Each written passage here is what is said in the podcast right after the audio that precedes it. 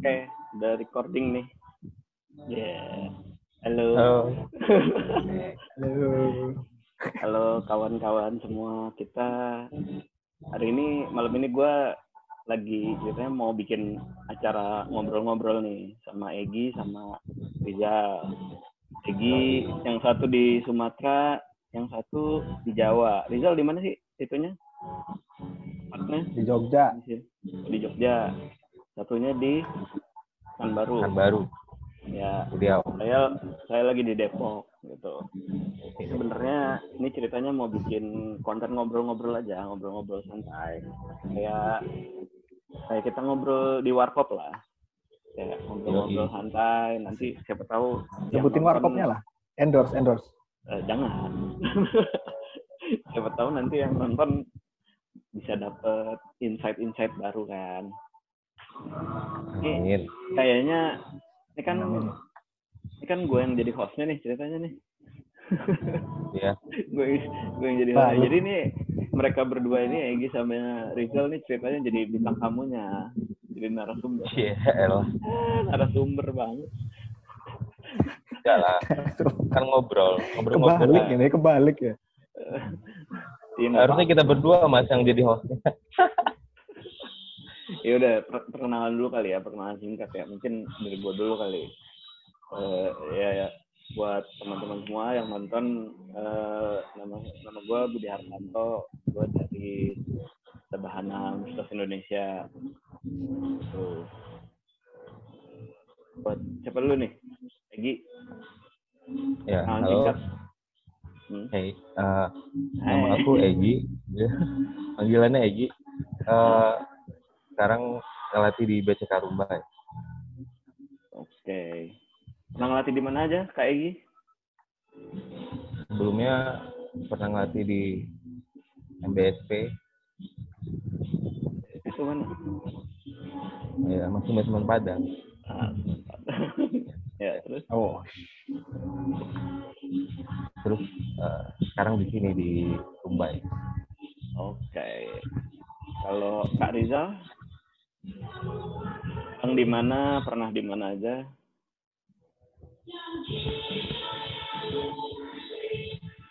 Ya. Apa nih? Aku nih.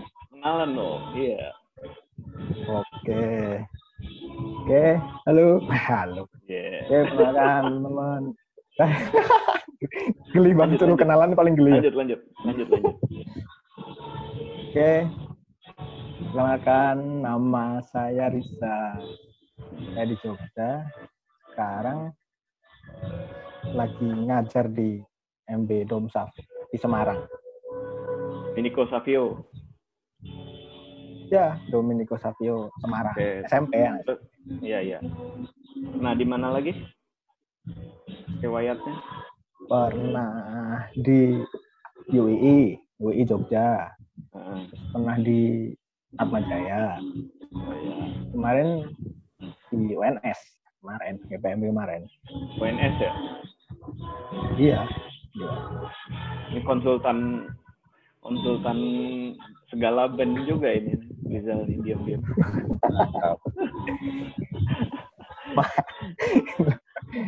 Ini kayak gini nih kebalik. Ini aku harusnya jadi hostnya nih. Kalian yang ini. Enggak, kalau kalau kalau kalau Rizal pertama main di mana aja? Ceritain. Pertama main di mana, terus mulai di mana aja, terus pertama main dari marching band mana, di tahun berapa, terus ngelatihnya di tahun berapa aja, mulai ngelatih kapan, kayak gitu-gitunya. Nah, aku aku dulu nih. Apa Mas Egi yeah. dulu? Rizal dulu, Rizal. Rizal dulu. Oh, ya. Pertama Mersing sih pas masuk kuliah, dua ribu dua belas masuk kuliah, masih muda lah ya. Ya, ya. P M B pertama dua ribu tiga belas U I I sama W I I. Gitu sih, terus lanjut-lanjut player event-event. Pertama kali ngelatih jadi W I I. Eh sorry bukan nih, ada band di S M P gitu di hidupnya buat H B Cup dua ribu lima belas. Tapi itu juga masih player. Di player sambil ngelatih di band luar. Terus ngelatihnya itu melatih U I I dua ribu enam belas. Itu melatih unit sendiri dua ribu enam belas. Terus tujuh belas itu sempat dibantuin di D C, D C U M Y, terus oh. di Cirebon pernah. Joy, geng Cirebon. Asik. Oke, oke. Terus delapan belas, ya Cirebon, Cirebon yang dekat sama matahari itu. Iya, iya. Riau lebih dekat sih. Lebih panas Riau. delapan belas. Loh, iya benar. Riau lebih panas ya. Iya. Terus, terus, terus. delapan belas di Atma, sembilan belas di Domsap, sama di W N S itu. Gitu. Tetap ya. Jadi pertama main dua ribu tiga belas ya? dua ribu tiga belas, dua ribu enam belas mulai ngelatih. Iya, pertama kali ngelatih dua ribu lima belas sama enam belas. Berarti udah berapa tahun tuh ngelatih? lima belas, Deng, kalau pertama. lima belas, ya, enam ya. Tahun. Ya kurang lebih. Buset, berisik banget. Oke oke. Ini kalau... pinggir jalan soalnya. Nah, kalau Egi, mana riwayatnya? Wah ini banyak nih, banyak nih pasti. Nah, dikit. Nah, aku pertama kali main di Mersing itu dua ribu delapan. Hmm. dua ribu delapan itu main di Mersing Semen Padang. Terus dua ribu sembilan karena pindah ke Palembang. Itu main di M B S Pemik M D P. M D P ya. Ya, habis itu dua ribu sebelas balik lagi ke Padang, gabung lagi sama M B S Semen Padang itu dari dua ribu sebelas sampai dua ribu lima belas sebagai player. dua ribu lima belas itu sempat kita yang di Padang teman-teman perkusi dibantu sama Bang Puji juga waktu itu. Sempat bikin komunitas Joy namanya. Joy Martinity. lima belas ya. Sempat dibantuin sama Angga juga sih waktu itu. Iya, iya. dua ribu lima belas. Terus dua ribu enam belas uh, beberapa alumninya Semen Padang itu jadi tim teknis di M B S P. Hmm. Mulai ngelatih, mulai benar-benar ngelatih marching band itu dua ribu enam belas sih sebenarnya. Tapi oh, sebelumnya Rizal. Nah, ya. Tapi sebelumnya dua ribu dua belas sampai dua ribu lima belas itu udah ngelatih juga cuma di band-band pola di Padang.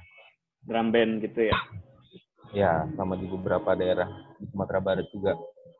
Nah, terus dua ribu enam belas sampai dua ribu tujuh belas akhir di Semen Padang, terus diajak ke B C K dua ribu tujuh belas akhir. Masuk B C K tahun berapa? dua ribu tujuh belas akhir ya? Ya bulan November. November.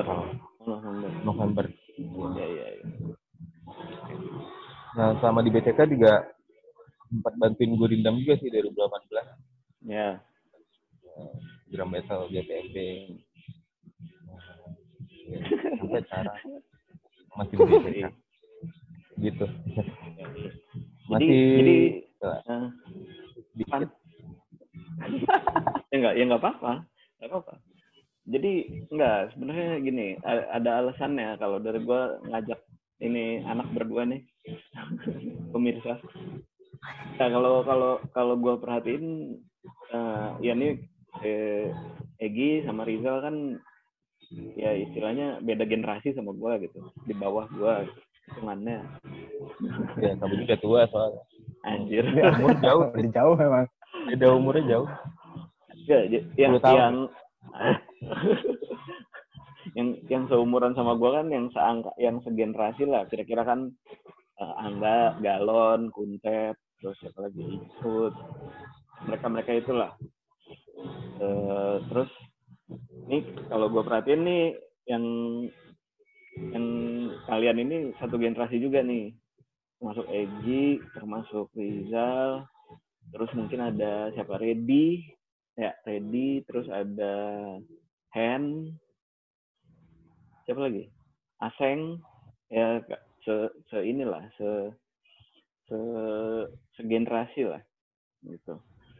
Nah terus kalau kalau gue merhatiin sih terutama di perkusi ya di dunia, di komunitas perkusi, gue perhatiin nih si Rizal sama Egi ini salah dua dari beberapa pelatih yang lagi kelihatan ininya, lagi kelihatan naiknya, lagi kelihatan prestasinya. Gitu. Iya enggak? Tepuk tangan dulu.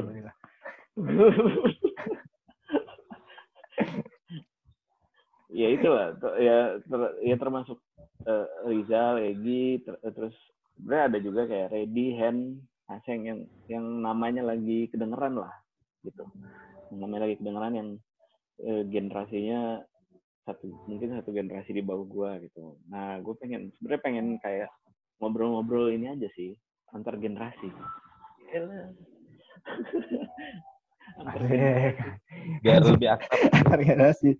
Emang, ya, emang, emang, emang dulu awalnya kalau kalian sendiri tuh pas awal ngelatih tuh gimana sih?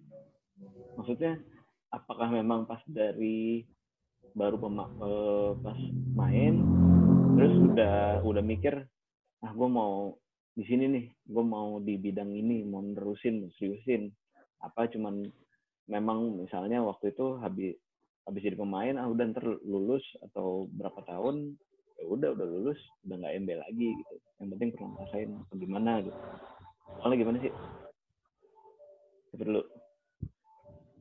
Mas Rizal dulu lah. Mas Rizal.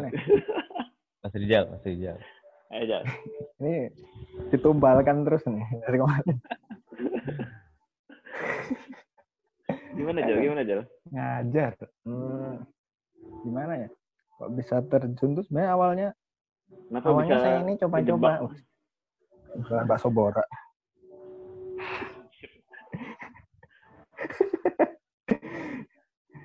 sebenarnya kalau gimana? Kejebak dan jadi ngajar tuh uh, gimana ya awalnya ya awal tuh ngajar cuma diajakin sih, yang ngajar keluar kampus itu diajakin aja, tapi kok seru kayaknya ketemu orang yang baru terus terus ngajar ngajar ngajar ngajar ketemu orang baru ketemu duit seru kayaknya, awalnya sih gitu gitu aja ya cowok ya cewek ya kan.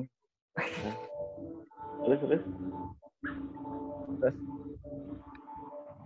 uh, ini kayaknya ya nggak kayak nggak merasa tertarik hari yang lain gitu, seru seru di sini dan circle-nya sih, soalnya kakakku dulu juga ini anak Mersing, dapat istri hmm. orang Mersing juga, jadi mesti circle-nya oh. tuh orang-orang Mersing gitu loh, ya, jadinya ya. Kayak nggak berasa asing, makanya hmm. ter, terjun nggak, jadi nggak berasa terjun gitu ya, ngalir aja. Ya, itu sih. Kalau Pak Egi, eh kalau kalau aku sih dulu ambil jadi pemain itu kan udah udah mulai ngelatih di beberapa sekolah juga gitu. Karena awalnya diajakin sama senior-senior juga sih, karena beberapa senior itu dulu dia sambil main dia ngelatih juga di sekolah-sekolahan gitu. Terus hmm. coba, ya aku mikirnya uh, kesempatan ngelatih itu kayak apa ya? Kayak yang pertama sih pastinya pengalaman baru, terus gimana bisa ngembangin apa yang kita dapat di marching band ke adik-adik yang ada di sekolahan gitu. Awalnya mikirnya begitu, terus jalan-jalan-jalan ternyata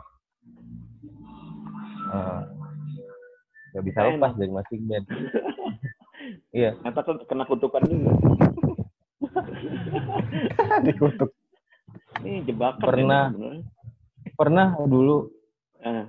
di aku tuh pernah sempat mutusin buat gak gak ngikutin marching band lagi itu dua ribu sepuluh dua ribu sebelas awal, aku nggak mau terlibat di apapun lah yang berhubungan sama marching band. Cuman pas balik ke Padang lagi uh, diajakin lagi buat main.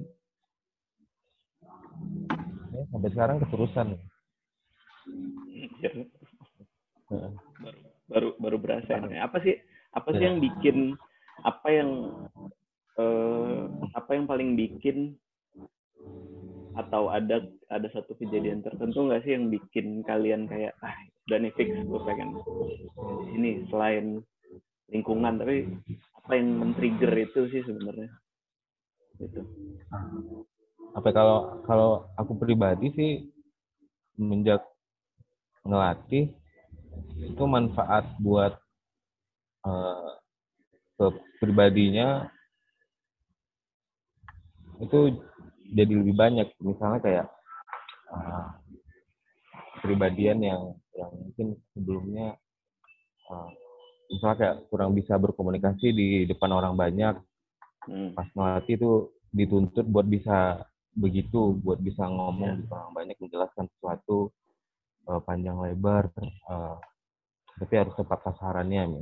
Kayak gitu. Terus uh, kenal sama orang banyak yang kayak Mas Rizal bilang tadi, kenal sama orang baru, sharing ilmu, yang gitu-gitu yang yang yang bikin seru gitu. Terus bisa gimana ya, bisa ngedidik uh, seseorang terus dia bisa lebih hebat dari kita, itu satu kepuasan yang gimana rasanya gitu. Eh, setuju. Hal yang gitu aja tuh. Iya, iya, iya. Luar biasa. Iya, benar, benar. Motivator benar. Emang. Luar biasa. Iya. Nah. Kalau aku sih, kalau aku pribadi, setiap aku dapat kesempatan buat ngelatih, yang hal pertama yang aku eh, tanemin dalam pikiran sama hati itu ya, apa ya, gimana caranya biar anak-anak itu selain bisa main yang bisa jadi pemain yang baik, yang bagus, juga punya attitude sama karakter yang baik, yang bagus juga gitu. Oke. Nah, begitu aja sih. Ya. Kak Rizal gimana Kak Rizal? Wah. Apa-apa tadi kan ada faktor yang... ya tadi kan ada faktor kalau lo cerita kan tadi ada faktor keluarga juga kan, maksudnya eh, kakak ya, kakak maksudnya yeah. eh, udah kenal dunia marching juga gitu, jadi udah udah familiar lah. Selain selain itu apa ada ada nggak sih trigger yang lain? Kalau yang bikin jadi makin seru ngajar tuh gara-gara pas ini sih, pernah ngajar waktu dua ribu lima belas awal itu kan ngajar, ngajar anak S M P juga. Nah, ngajar anak S M P tuh aku lupa ngajarin apa sebenarnya, bukan ngajarin mukul sih ya, tapi sesuatu, jauh sharing sesuatu gitu. Pas dua ribu berapa ya dia itu udah sempet kayak lah nggak usah nggak usah ngajar lah, selesai kuliah mending kerja lagi, kerja lain aja gitu, sempet kayak gitu. Tapi ketemu sama si anak itu yang tak latih waktu dia masih S M P, dia udah mau masuk kuliah gitu lah, dia mau nah, pas ketemu dia ngomong gini, aku lupa katanya tapi dia bilang, bilang gini, Kak, makasih ya Kak kemarin udah ngajarin ini sesuatu gitu. Nah, jadi gara-gara itu hidup dia jadi berubah, motivasi hidup dia itu berubah. Nah, gara-gara itu sih, itu nah, yang itu, paling paling iya, enak. Iya, iya. Iya, iya. Juga lupa eh, ngomong apa ya kemarin ya. Ya kadang-kadang kadang-kadang ya kadang-kadang emang ada hal-hal gitu. By the way, berisik banget musiknya. Iya, tempat saya kan berisik banget. Iya, ntar aku kecilin dulu ya, bentar ya. Iya, iya. Iklan dulu, saudara-saudara. Iklan dulu. Sambil dengerin D J D J ini kan. Iklan. Sabun, gitu. Jadi, uh, Egi lagi di warung, pemirsa. Warung geprek. Itu, dia sedang... Uh, bentar lagi mau tutup kayaknya. Kayak dari tadi suara-suara berisik itu dari di warung. Back sound, back sound nggak apa-apa back sound. Yoi. Udah, udah kecil. Oke. Okay. Jadi kalau misalnya yang gue tangkap emang ini sih. Kadang-kadang emang ada apa ya? Ada biasanya ada satu trigger, masing-masing orang tuh punya satu trigger yang yang apa ya, kayak jadi yang tadinya mungkin sempet yakin apa nggak yakin gitu, mau apa enggak gitu, tapi ada satu kejadian yang gitu terus uh, oke deh gitu ya, jadi kayak ngasih lampu hijau gitu, contohnya kayak kayak Rizal tadi gitu. Terus uh, gue setuju juga sih sama yang Egi bilang tadi, mas masalah apa namanya, salah satu kenikmatan tersendiri tuh buat gue pribadi juga itu sih, ngelihat ngelihat orang lain berkembang karena karena bantuan kita itu menyenangkan. Jadi jadi kadang-kadang kadang-kadang ini sih, kadang-kadang ujung ujung-ujungnya bukan, yang terpenting bukan ini, yang terpenting bukan skillnya, skill teknis, tapi tapi apa namanya, tapi gimana kepribadian dia jadi berubah nggak sih? Soalnya kan nanti ya, salah satunya itu. Soalnya nanti juga apa namanya, uh, habis selesai lomba misalnya sepuluh tahun kemudian, kemampuan dia main roll triplet juga nggak akan berguna juga sih. Iya. Iya. Tadi. Iya kan. Ya kecuali kalau kecuali kalau dia memang mau ini ya, mau jadi pelatih juga, atau atau mau apa nih namanya, di bidang musik gitu, atau mau ngedram apa gimana. Sisi lah. Berguna gitu. Cuman kan kalau misalnya habis itu ya, udah nggak lanjutin M B, itu kan yang nggak berguna bisa dibilang gitu. Yang berguna kan gimana prosesnya dia dari nggak bisa sampai bisa jadi main triplet roll itu. Weh, ini kayaknya kita cuma bisa empat puluh menit, nggak tahu juga. Kamu udah berapa menit? In, ini di sini tiga puluh empat menit. tiga puluh empat menit. Jadi pemirsa tadi kita sebenarnya sebelum mulai direkord kita udah ngobrol-ngobrol sedikit dulu. Ngobrol sedikit dulu. Gini. Uh, uh, apa ya? Be- ada kalian apalagi apalagi yang yang yang berhubungan sama hal tadi. Hmm, apa gitu pikiran apa? apa? Ya? Kita sambil ngabisin sampai empat puluh menit dulu aja, baru kita ganti topik bahasan yang lain. Apa ya? Aja. Nanya balik deh kalau Kak Budi. Ah, Kak Budi nanya balik. Kak Budi gimana? Gini, ini kan kalau Kak Budi sendiri kan tadi bilang uh, apa namanya? Udah lama kan Kak Budi ngelatih dari dua ribu enam ya? dua ribu tujuh Ya, sampai sekarang itu udah berapa tahun kalau dihitung? Udah tiga belasan tahun. tiga belas ya? Ya, tiga belas. Oh, tiga belas, empat belas. Apa yang bikin Kak Budi sampai sekarang masih bertahan di dunia masing band? Masih masih pengen, masih pengen di sini. Tahun udah S D itu? Eh, udah S D, udah S M P. Iya. Sebenarnya kalau gini, kalau alasan internal, alasan internal ya, maksudnya yang buat diri gue sendiri, eh, gue merasa punya keahlian di situ. Itu maksudnya eh, punya, gue punya nilai plus di bidang marching band gitu.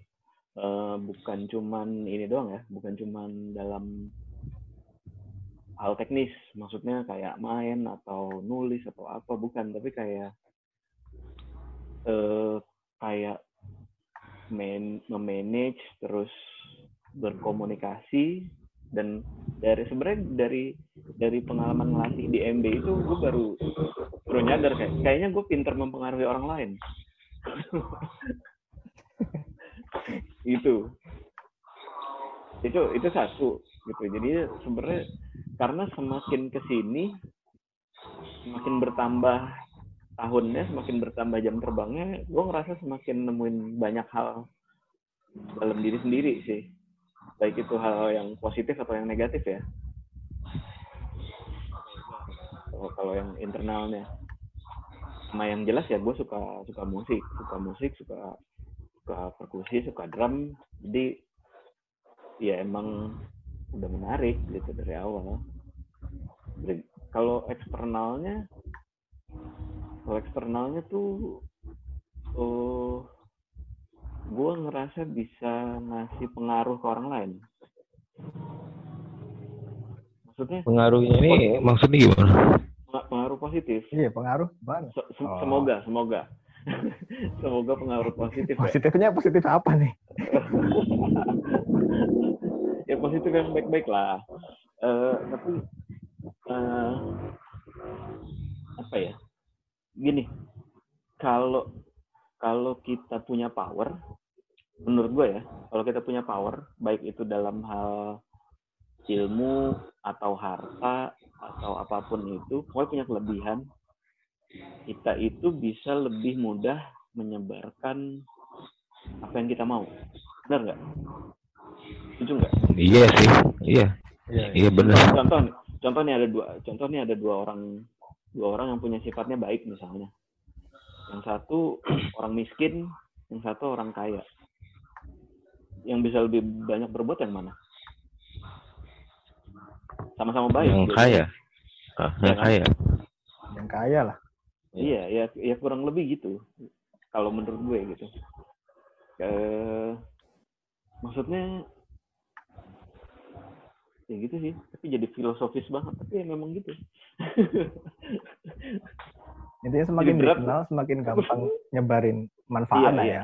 Iya, dan sebaliknya harus hati-hati juga. Ada tanggung jawabnya juga gitu ya. Ya itulah yang yang menurut gua menurut gua gitu, semakin punya power, powernya kan bentuknya bisa macam-macam kan. Ya enggak?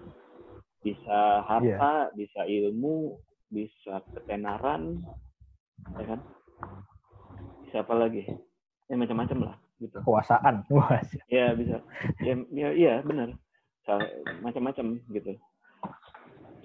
Uh, ya itu, kalau misalnya kenapa nggak dimanfaatkan gitu, buat semakin apa ya, semakin bisa mempengaruhi banyak orang gitu. Itu kalau gue. Oke, okay, by the way, by the way ini udah menit tiga puluh sembilan, mungkin kita stop dulu ya. Ya, bentar lagi empat puluh. Tapi gue stop recording dulu ya. Bentar. Oke. Okay.